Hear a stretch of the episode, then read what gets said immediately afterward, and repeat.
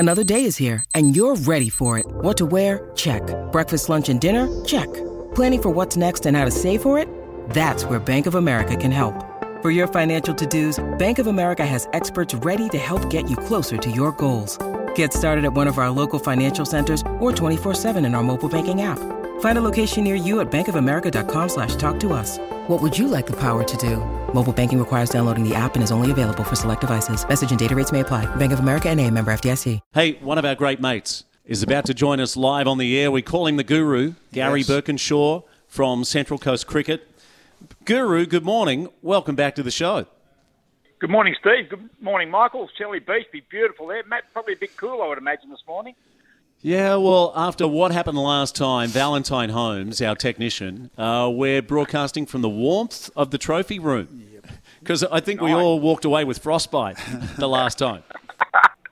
I don't think Brown has recovered, has he? Hey, Guru, uh, your Richmond Tigers, what in the world went wrong on Thursday night? I thought that'd be a, a really good encounter. Yeah, I don't know what went wrong, but I'm sure no, nothing went right. Anyway, it was a um, it was a demolition, to be perfectly honest. They were uh, never in the hunt right from the word go. Uh, Brisbane dominated through the middle, and then uh, yeah, they, they're a fantastic side at home, fantastic side anywhere, to be perfectly honest. But uh, no, Richmond didn't put up any fight at all, so they certainly got their work ahead of them now if they if they want to play finals this year.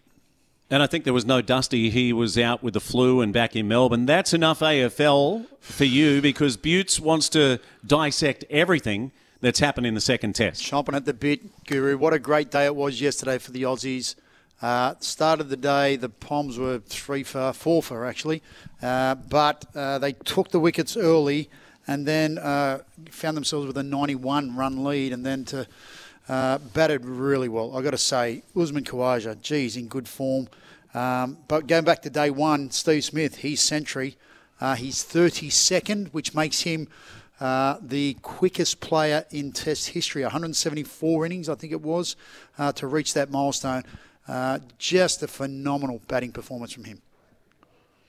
Yeah, it certainly was. Averages over sixty in Test cricket, and his record at Lord's is is unbelievable. And, you know, they, they're just really playing really good cricket at the moment, Australia. And, you know, they're grinding it out with the bat and getting some, some good scores without without ever really someone really standing out. I know Smith got a century and Khawaja got a century in the first test. So the rest are just chipping in and uh, and we're able to put a decent total on the board. And but you look back, you know, we took a lot of wickets yesterday morning. But I think if you go back to, to the last session um, on day two where England at one stage yes. were one for one hundred eighty-eight. And then Australia were able to take three quick wickets or three wickets before stumps would make them four for. And then yesterday's bowling performance that was just magnificent. And what I really liked about the bowling performance, Buttes, was the fact is that is that they actually went out there with a plan. You know, one for one hundred eighty-one, yes. England's front, and then they come out and said, "Rightio, we're going to go and, and use the bouncer ploy for them. We put all the blokes back on the on the bench," and they really played with the England ego, to be honest. And the England ego was turned around, so we'll take you on and.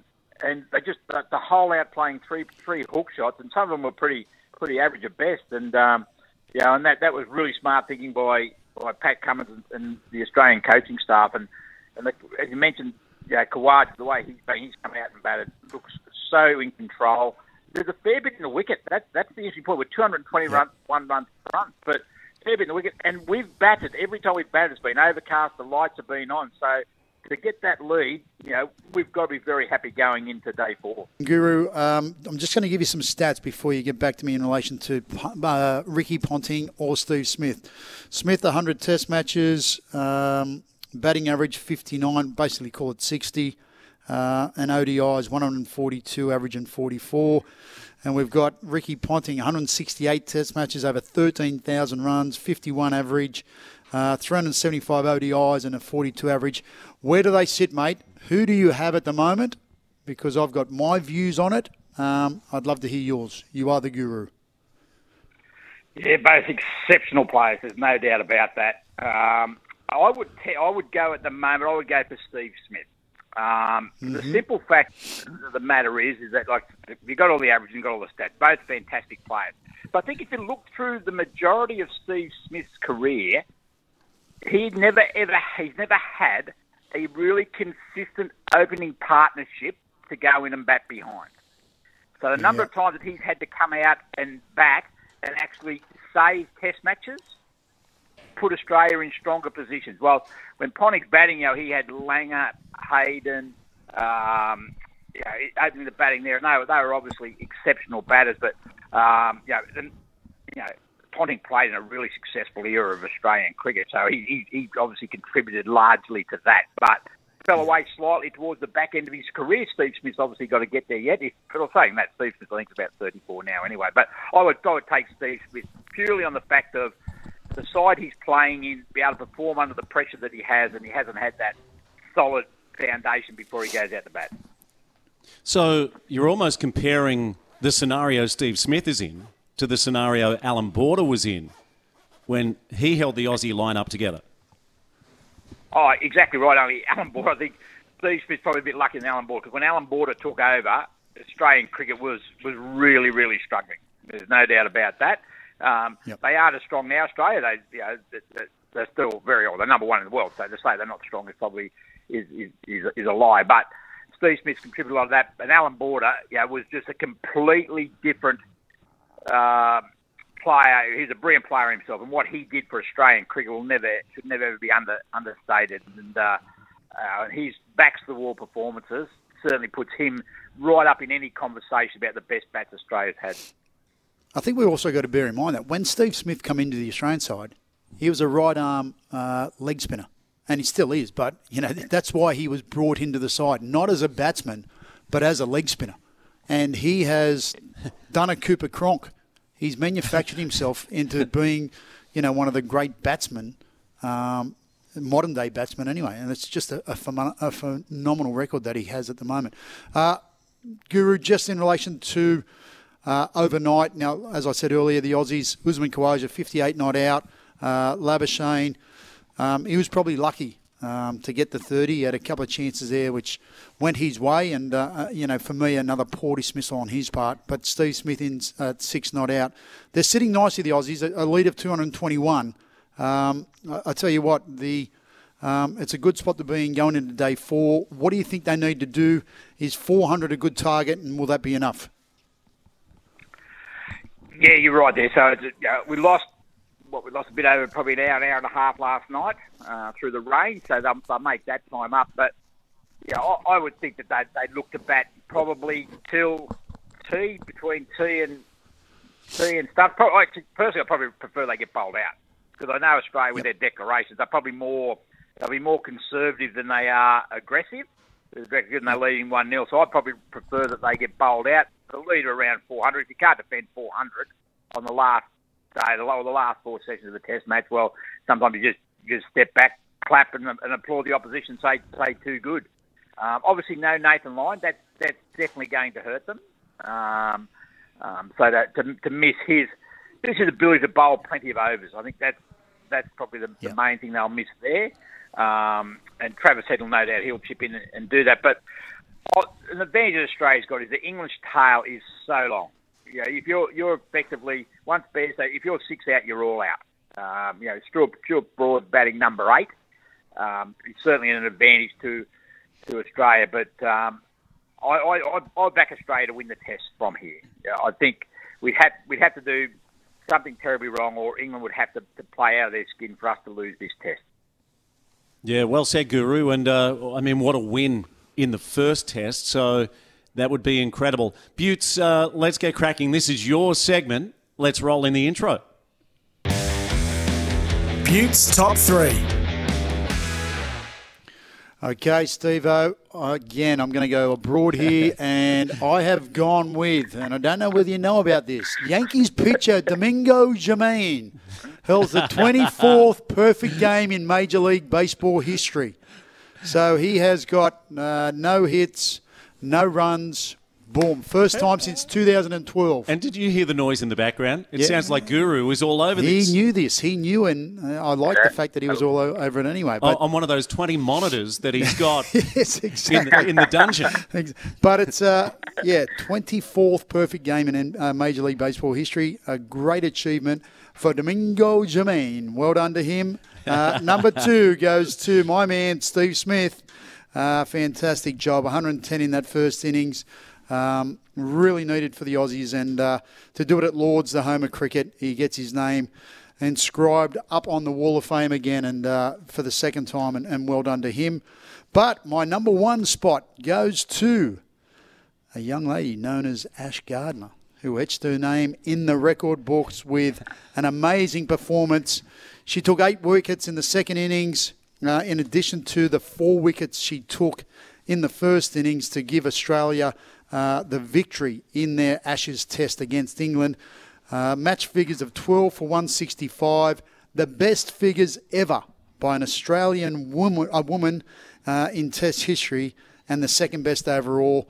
Uh, a win by the Aussies at Trent Bridge uh, gives England a, a mountain to climb when it comes to the Ashes series, which also uh, encapsulates the T twenty and the uh, the one-dayers. So yeah, well done to Ash Gardner. What do you think? It's a shame, boys. I'll ask you first, Guru. It's a shame they only play a one-off test, isn't it? Because didn't they get a fantastic crowd?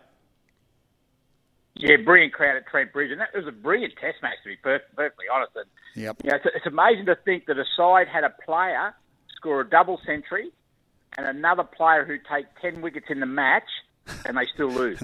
it, was, it was just an amazing, it was an amazing game of cricket. It really was. Yeah, she's uh, right. and Ash Gardner's done an amazing job. Like, you know, those figures there are phenomenal, and uh, you know, she took all five wickets in the last day uh, to get Australia across the line. So, uh, well done. She's my number one today, Ash Gardner. Yeah. Take a bow. Well, well, let's go to the Guru. Uh, your top three, my friend. Yeah, that was very good, very good, Buttes. Well done, and eleven strikeouts in that uh, that perfect perfect game too for the, the fourth Yankee ever. So, uh, very good, good get. So mine's game. Mine's probably not as obscure as Buttes, but. So I'm going to go, my number one is Nathan Lyon. one hundred consecutive test matches is, a, yep. is an incredible performance. Unfortunately, he won't get to one oh one with the injuries that he had, but what a stalwart he's been. Um, almost five hundred wickets, test wickets. When you look at the next best off-spinner, hasn't taken one hundred fifty wickets for Australia. Just an incredible performance of what he's done. Num- number two, Steve Smith. Um, what a fantastic performance he is. Uh, thirty-two test centuries. His record at Lord's is brilliant. And number one, I'm going to go to the Australian women's team overall for, for winning that test match. Obviously, Ash Gardner was superb, twelve wickets, second best ever. Um, and you wouldn't even say that Ash was their number one spinner. I think Alana King would be their number one spinner, but her performance was outstanding, as was Annabel Sutherland, one hundred thirty-seven not out. Elise Perry, ninety-nine. Her, her record in test matches is unbelievable. And Beth Mooney got eighty-four in the in the second innings, but certainly need to play more test cricket, the women, uh, and they, they want to play more test cricket. But Australian cricket team, they're my, my num- women's cricket team, my number one.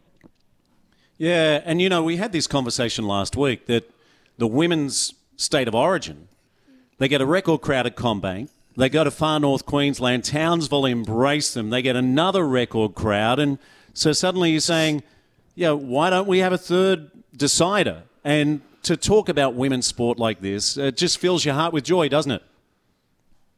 It certainly does. You also look now, there's also there's a dispute going on at the moment with, with the, the A F L W, where their season's due to start around the first of September, but they can't agree on how long the season's going to go for. You know, the women want a longer season, the A F L want to give them ten weeks, and so, you know, there seems to be a, a common theme that that probably not getting enough of the women's sport that we're actually seeing at the moment. It is so good to watch that the public want more. And obviously, the, you know, the people there who looked at the cost and everything else like that, but State of Origin is a, is a classic example, so you've you hit that on the head. Yeah, sure is. Hey, Guru, uh, thank you so much, mate. And just before you go, is there anything local that we need to know? Any Central Coast cricketers doing anything amazing at the moment around the world? We've got plenty of cricketers actually overseas at the moment. There's a, there's a few Brock Hardys overseas and, and running around there, but there's plenty of cricket, not actually setting the world on fire, but certainly having a, a good time. We've uh, we had our annual general meeting last Monday night, so the, the same executive's been returned, so which is which is good. But all registrations are already open. All looking forward to uh, to a very exciting twenty-three twenty-four season. Yeah, and a couple of boys named in the team for the world over forties, which. Yeah, will be the first of its kind. Yeah, exactly. Jeff Hemming and also uh, Mark Laird from Wyong.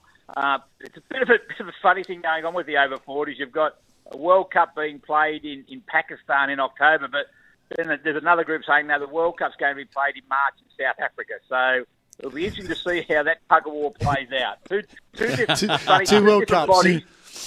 Two different bodies yeah, no. trying to run over forties World Cup. It's quite funny. And I'm sure, and I'm sure there'll be a World Series in America somewhere, with only American teams world playing. Champ, world, world champions, mate. World champions. I believe. Yeah. Yes. uh, good on you, mate. Thanks for your time, and I uh, hope we catch up soon. I look forward to it. Thanks, guys. Enjoy the rest of your day.